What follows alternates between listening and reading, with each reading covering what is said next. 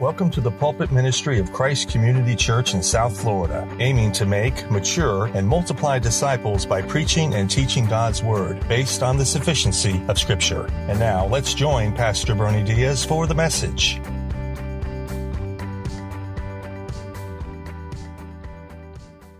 Good morning, church. And our brother John Mark in his prayer just said a lot, actually. Division and injustice. And division is not just merely digital flesh here and having to do this service, preach this sermon this way. Division in our country right now, you've seen the news footage, you've seen what's going on around the country the past several days, and there is cries of injustice. You know what happened with George Floyd, his death at the hands of a police officer in Minnesota just recently, and what that's leading to. His family is looking for justice. Can you find justice in this world? I would say not. Not to any great degree at all. What about those that are rioting and looting stores and committing more acts of violence and aggression towards local authorities? Is that justice? Is that the way to seek justice? I'll tell you what we may be seeing, what we may be seeking are the judgments of God. The judgments of God come in various shapes and forms. The judgment of God may come in the form of a virus. Ever heard of COVID 19? We've been going through that for several months. I'm not exactly sure what kind of a judgment that may be from the Lord. I don't want to presume on His will, on His grace. But you could make that argument just as you can for forms of judgment and earthquakes, tsunamis, hurricanes, the fracture of a whole society, as we've been seeing and living in this nation for at least a generation with the sexual revolution. Romans 1 refers to that as a judgment from God. But in all of that, here's the key we're missing the single greatest judgment that is happening in our world right now, and it's happening under our noses thousands of times every single day, and we don't think much about it. What is that? It's death. I don't know if you know this, but death is unnatural. It was not God's original plan and purpose for mankind until sin destroyed all of that. You may not know this. More than 150,000 people are dying around the world every day. That's maybe 5 million a month, which is the entire population of Miami Dade County and Broward put together.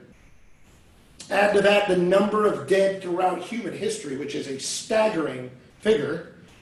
What's really tragic there is many of those people, if not most, have died, gone into eternity without knowing Jesus Christ? What waits them? Do they really rest in peace? Can you rest in peace? Especially with Judgment Day? Can you rest in anticipation of Judgment Day? How does that apply to you? Everything about basic Christianity in this letter of First John, the big idea about it again is about assurance of salvation or eternal security. This book is about real born again believers, followers of Christ, knowing for sure, as we're going to see today, that they're children of God, they're citizens of the kingdom, they're on their way as people in heaven, they're not afraid of Judgment Day. As opposed to people who think they are children of God and citizens of heaven, and they may not be. And the summary of this idea is wrapped up in summing up the whole book toward the end in chapter 5. It's the thematic verse for the book, verse 13, where John wrote, I write these things to you who believe in the name of the Son of God, that you may know that you have eternal life. That's his goal in this book. And a dozen different times, we have these statements like this By this we know, or we know that either you are or you are not a Christian. And so John gives proof tests of faith for us to take. So everyone listening right now or viewing this, you need to see if you know, truly know, that you are a believer or you are an unbeliever, regardless of what you tell yourself and what other people tell you. The three categories of tests come basically down to this. Number one is a truth test, okay? That's what you believe about God and the Lord Jesus Christ, and we might call that the doctrinal test. And that's the first point of this message I'm giving to you today. It's about the declaration that we make. And then, secondly, a test of obedience. Do you, as a habitual way of life, imperfectly, of course. Do you obey, do you hunger to obey the will and the word of God? That would be what I would call the moral or practical test. And that'll be the second point of the message, which is the confirmation of our faith. And then third, because if you confirm your faith, that gives you confidence to stand before God. But third would be the test of love. Do you love God and people? And first and foremost, do you love fellow brothers and sisters in Christ if you're a Christian? Do you love your church? And that's what we would call the sacrificial test because the love we're referring to, that agape love of God, is self sacrificing. So, that's what we're going to call the third point of the text the application of love. So, in this chapter, and it's really one big paragraph, one unit of thought about love, starts in verse 7, goes all the way down to the end in verse 21. John's fleshing out again for us for the third time already in this letter the test of love. Because the Apostle John gets deeper and deeper every time he recycles through it. He embellishes, elaborates on, on these doctrines. And so here the main thought is your love life, your love life in Christ. And that's going to dictate to you and others around you the attitude that you should have on Judgment Day. Should you be confident of Judgment Day that's coming? Or should you be fearful?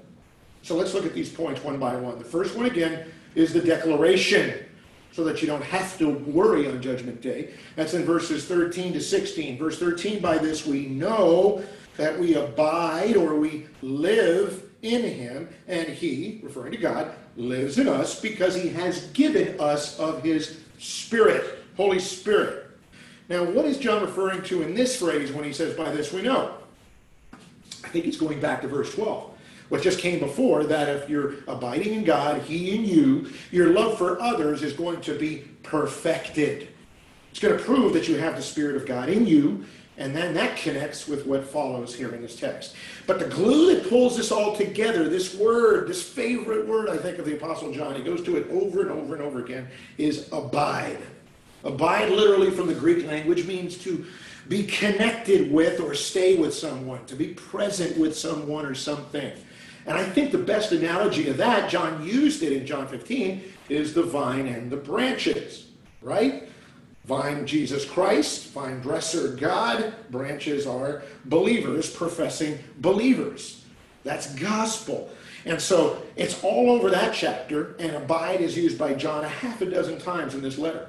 So John wants us to know, ginosko, he wants us to know experientially in our hearts, not just our minds, that we belong to Christ, that we're with Him, we're connected to Him, like the branches are connected to the vine for life. And what happens when that connection occurs, vine and branches? Well, fruit comes out. The fruit of the what in our case? The fruit of the Spirit the fruit of the Holy Spirit. And what is, interestingly enough, the overarching fruit of the Spirit we find in Galatians 5? It is love. So, to lay the foundation for all of this, John then moves to the truth test. Look at 14, verse 14 in the text. And we have seen and testify, mark that word, that the Father has sent his Son to be the Savior of the world. So, you are what you believe, right? So, John reminds us again the Christian faith begins, always rests on a foundation of faith in the truth. The truth of what? He said, Jesus is the Son of God. He's Lord and Savior of the world, meaning he's God in the flesh.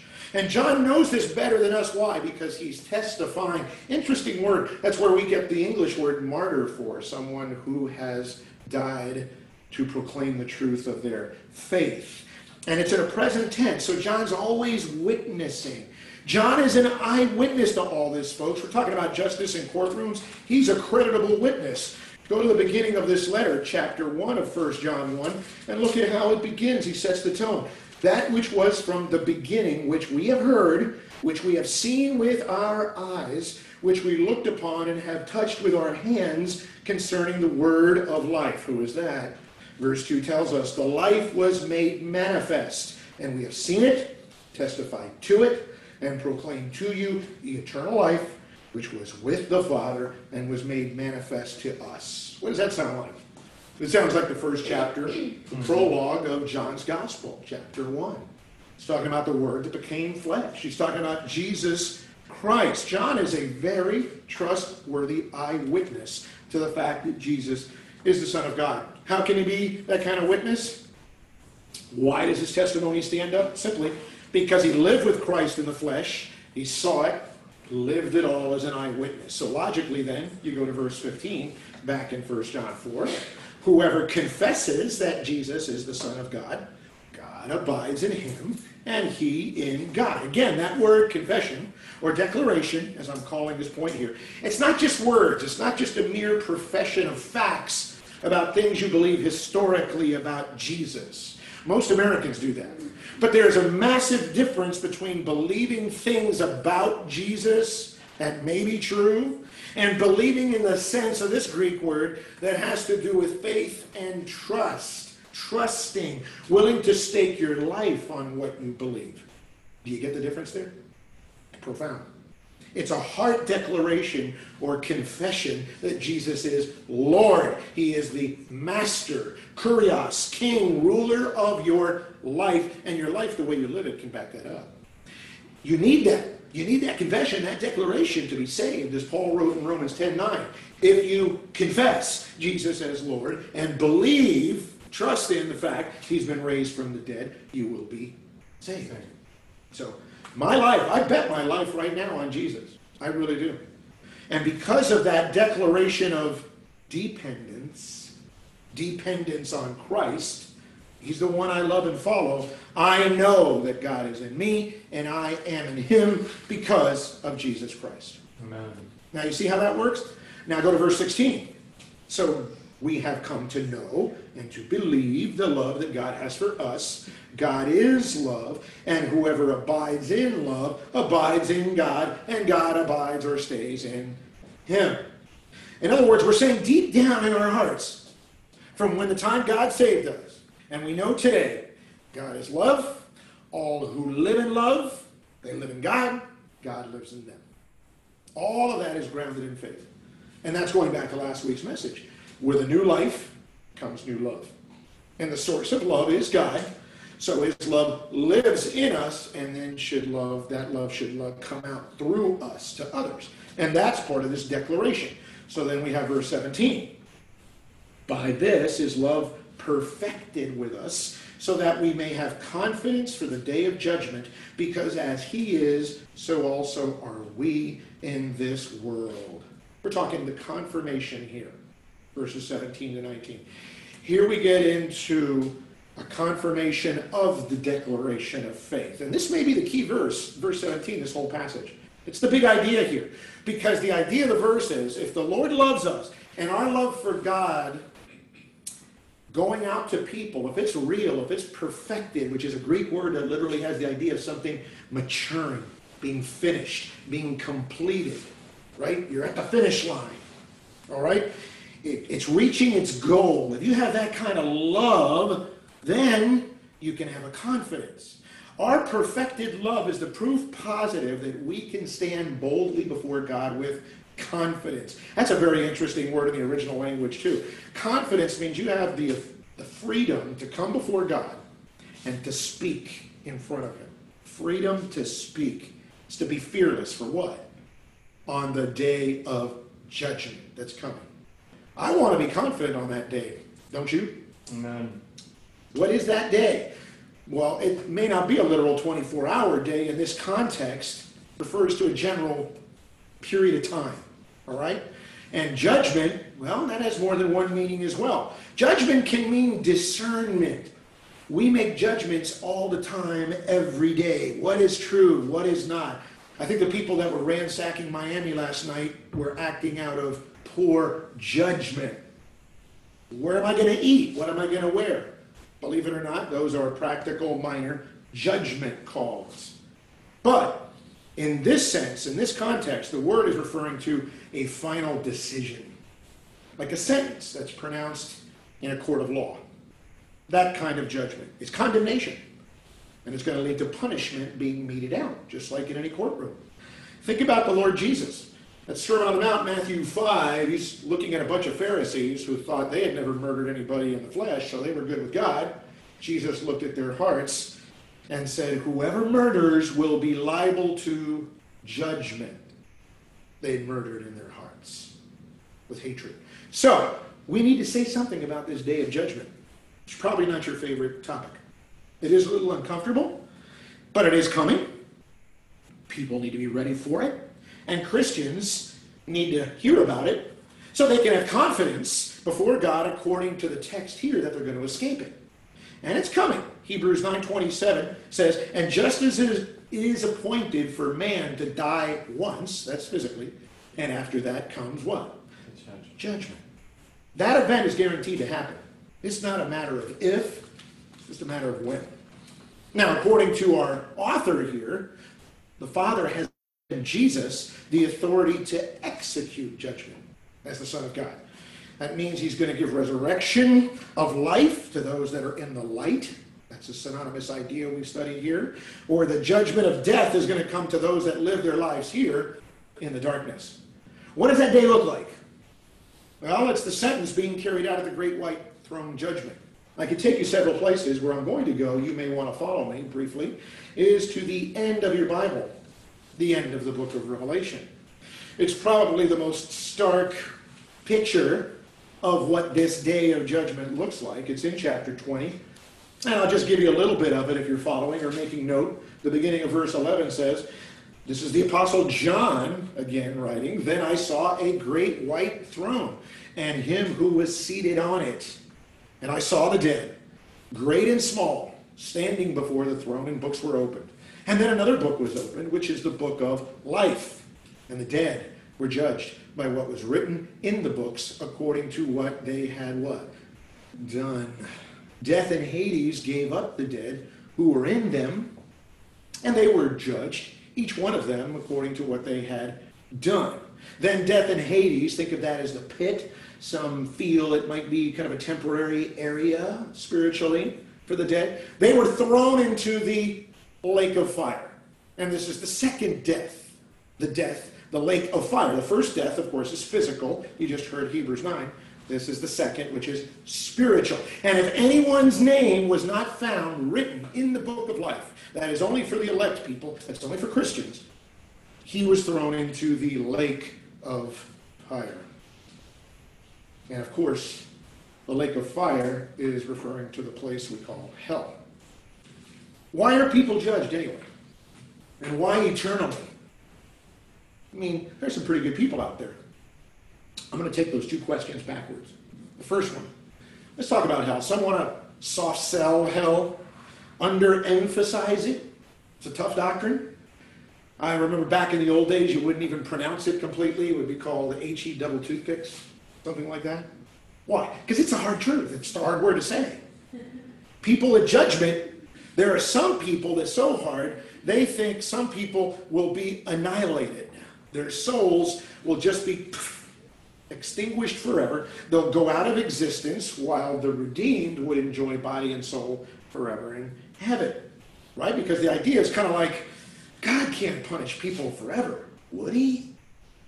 New Age thinkers, the cults don't think so. In fact, you may have heard of the name Mary Baker Eddy. She's the founder of Christian Science, which is neither Christian nor science. And she said, quote, heaven and hell are states of thought not places. People experience their own heaven or hell right here on earth. End quote. And you've heard of the Moonies, right? Their legendary cult leader, Sun Myung Moon, said, quote, God will not desert any person eternally. By some means, he couldn't explain how, they will be restored. So we, all of mankind, listen, get this, we're eternal creatures.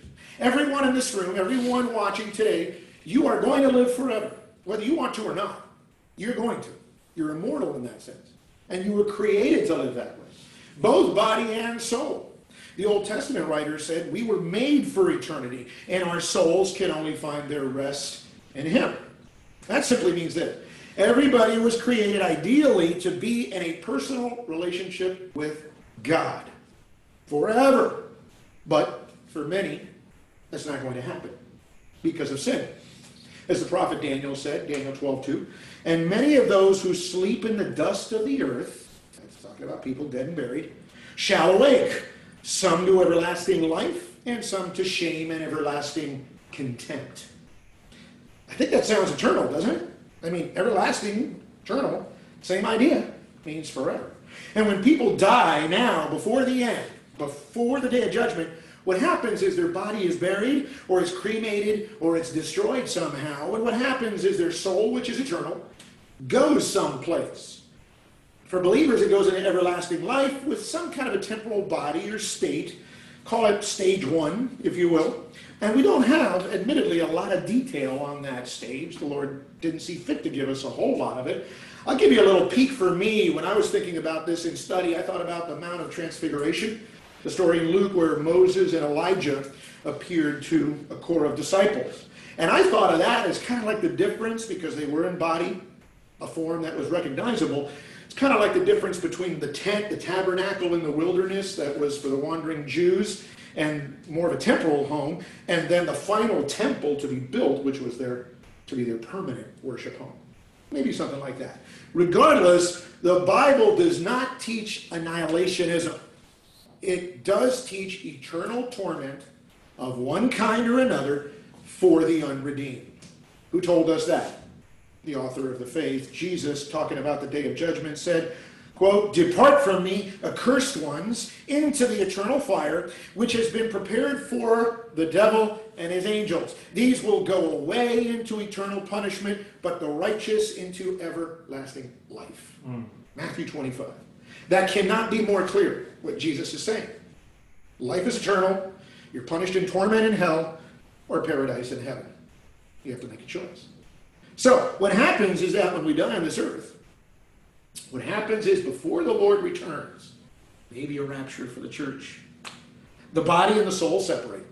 The soul, the temporal body of the Christian, the true born again believer, again, goes to heaven to be with Christ. As Paul said, upon being threatened with death, absent from the body, present with the Lord. Right? And the soul of the unredeemed and the unbeliever goes into hell, a state of that place, until the day of judgment comes with the second coming of Christ, and then the eternal soul and the eternal forever body come together. For believers, that's going to be with Jesus, not only in the earthly millennial kingdom, I believe, but also in the new heavens and earth to come, whereas unbelievers will have a body and live forever in an eternity in hell after being judged. Now, this is not meant to be an exhaustive look at the doctrine of hell. It can't only to say this. It is going to be a place of torment in many ways, which is why it's good we're talking about this as the scripture in 1 John is dealing with it. Listen, it's not a bad idea to scare the hell out of people. Mm-hmm. Think about it. It's a very appropriate term. In large part, when preachers preach, evangelists give the gospel, Christians testify to others. We want to scare the hell out of people because of texts like this. Just like this one, the Apostle Paul, talking about the second coming of the Lord and the day of the Lord, as they called it in the Old Testament, from Second Thessalonians chapter 1, in the middle of that chapter, verse 7. Jesus is revealed from heaven with his mighty angels in flaming fire, inflicting vengeance on those who do not know God and on those who do not obey the gospel of our Lord Jesus. Wow. Vengeance will come to Christ rejecting rebels.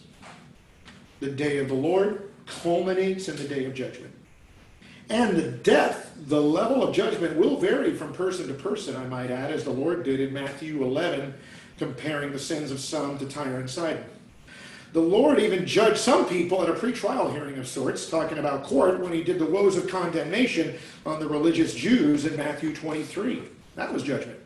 The idea is that the day of judgment should drive people to fear it. Why?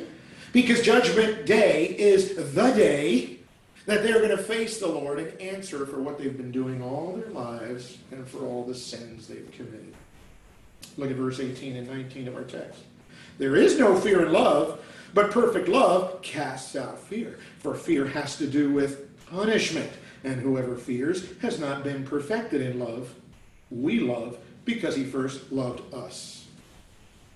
So, great passage, sometimes misunderstood. And it makes a great connection, I think, to verse 17. Because it says, for those of us that love to the max, our love is being perfected and matured, okay, there's no fear of judgment. We're not fearing judgment and facing God. Why not? Because according to this, we've passed the test of love.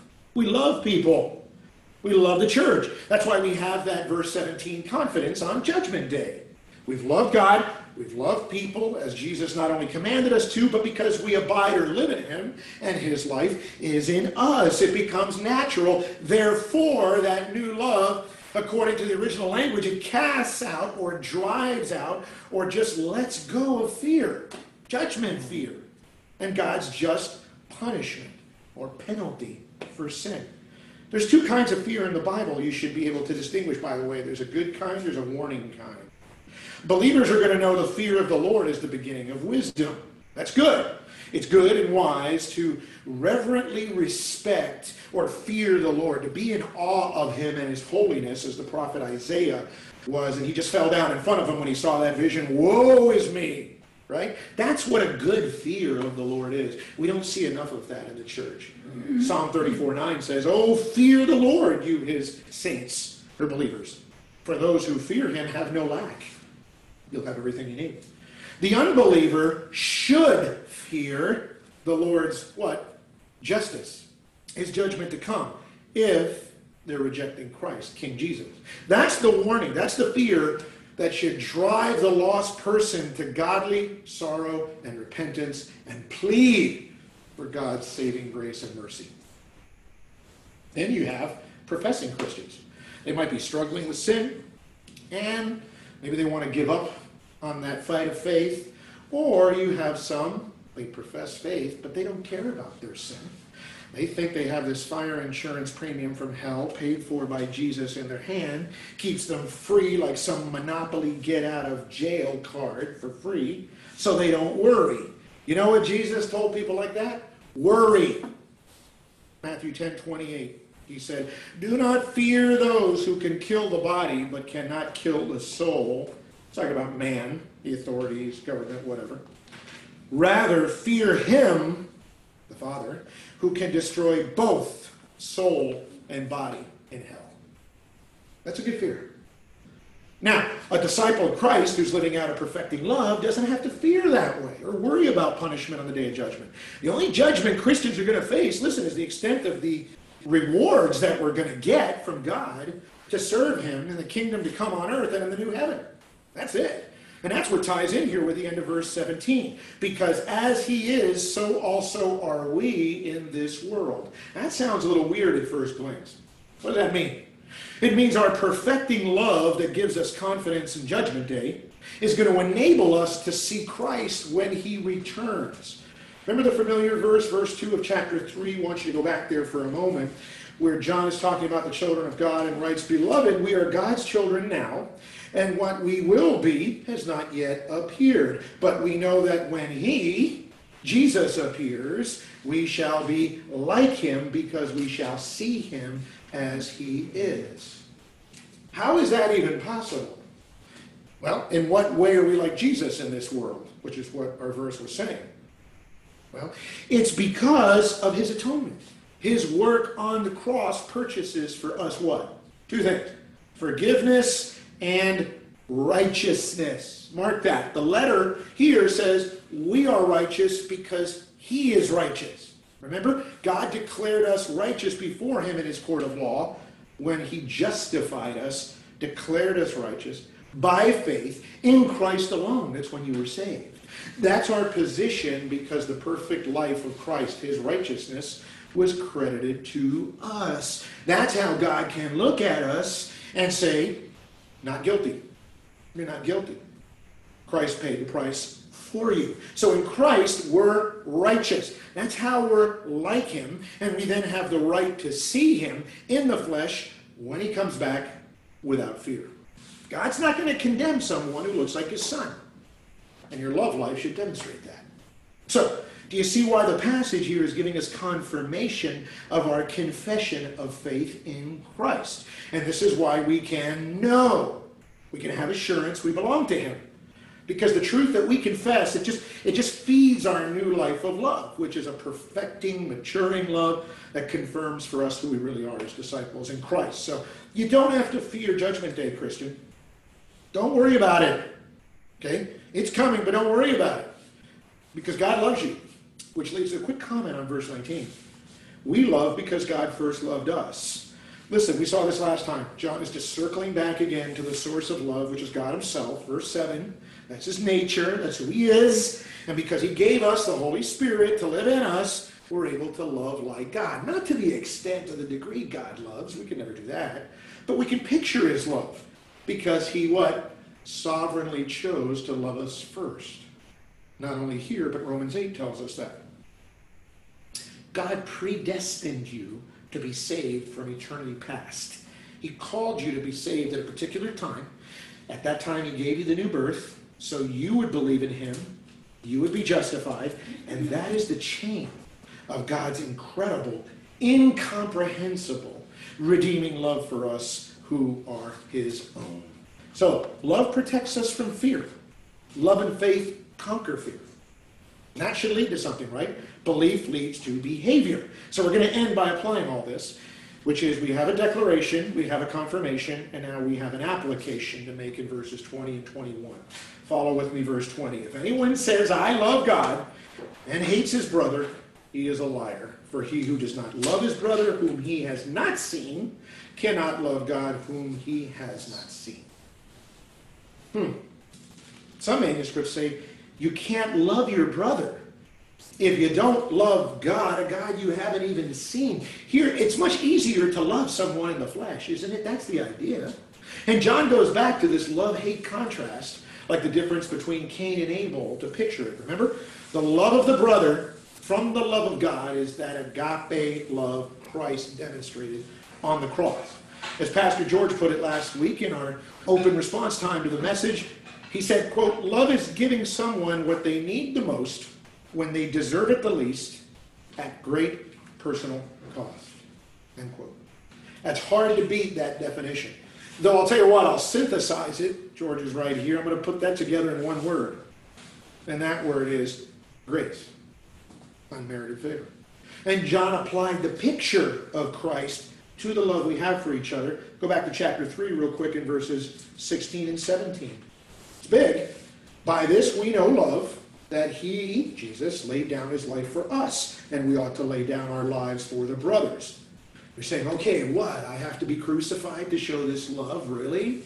Verse 17 makes it more practical because it's about sacrifice. He says, But if anyone has the world's goods and sees his brother in need, yet closes his heart against him, meaning fails to show compassion, mercy, how does God's love abide in him? Hmm. God's called us. He's equipped us for lives that should match our lips. Our practice of faith, right? Love to a brother, match your profession, which is, I love God. See, the hypocrite says, I love God, and then fails to demonstrate it, particularly in love for brothers and sisters in the faith. All that proves is his lips are lying lips.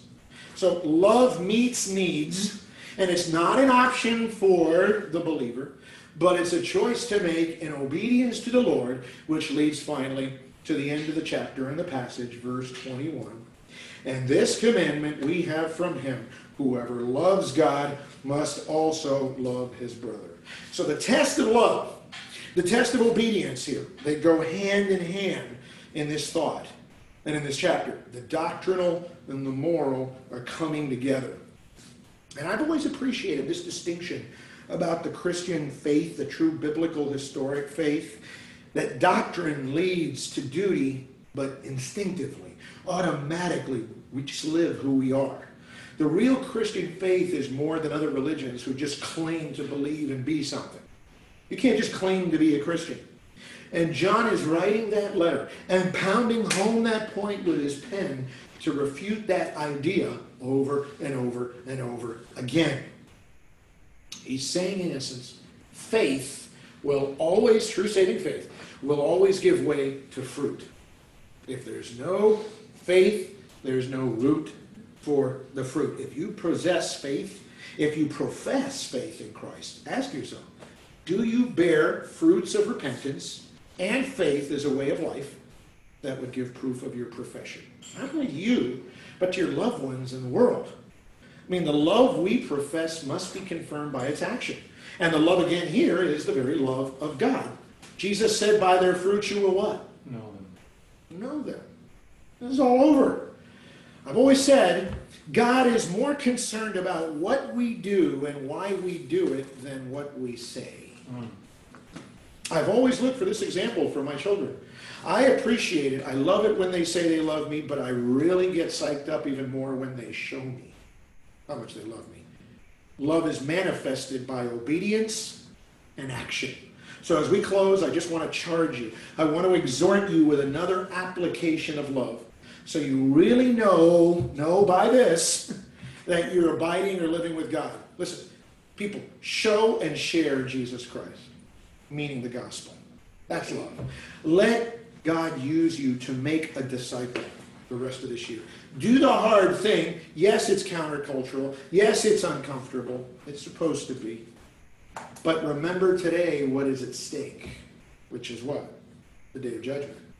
Get out of your comfort zone. Pray for your ones, those lost loved ones in your family, friends, also, co workers, fellow students.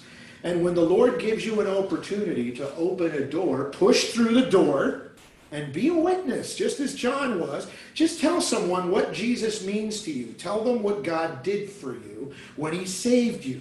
Doesn't have to be com- complex at all. Remember today this text and what's at stake from it. The day of judgment. So if you're living like Christ, you're loving like Christ, you know Christ, look, no worries. No worries on judgment day. But tell them if they don't know Christ, they don't abide in Him, their life doesn't show it, tell them to worry. Worry about it. Have fear of that great day. Tell them about hell and the only one that can rescue them from it. Amen? Let's pray. Lord Jesus, you, from your own words and the New Testament, often talked about hell as a prison of the worst kind, as an eternal death sentence. And it's impossible to understand first century prison conditions by looking at American prisons today. Prisoners there, the guilty, they're punished with things like cable TV, three hots in a cot, exercise, and showers. In many of the world's jails throughout history, jailers did treat prisoners like criminals. Worse than that is subhuman as animals. But even the worst of any earthly prison condition pales in comparison to the eternal dungeon of your hell. God, you will not offer anything to comfort or relieve their agony ever to those that go. So now is the time while they're living in this life to receive pardon, to receive forgiveness, to escape that sentence, and receive real freedom if they would just turn and trust. So I beg, I implore anyone listening, viewing today, Zoom, Facebook, audio only, be ready for the day of judgment. We see glimpses of it in life this week, this season of time. We see glimpses of it. But it's nothing like the day that will come when Jesus comes back. And even the Lord said to his followers, No one knows the day or the hour. We always have to be ready. Unbelievers, even more so, for the Bible says tomorrow is not promised to us. Life is but a vapor. Like that. It can be. So I pray today that someone will turn to Jesus Christ and will trust in him as Lord and Savior to forgive them of their sins so that they would know true freedom, peace, and joy, not only now, but for everlasting life and not have to worry about anything like a judgment day. I pray these things and all God's people said and online. Amen. Amen.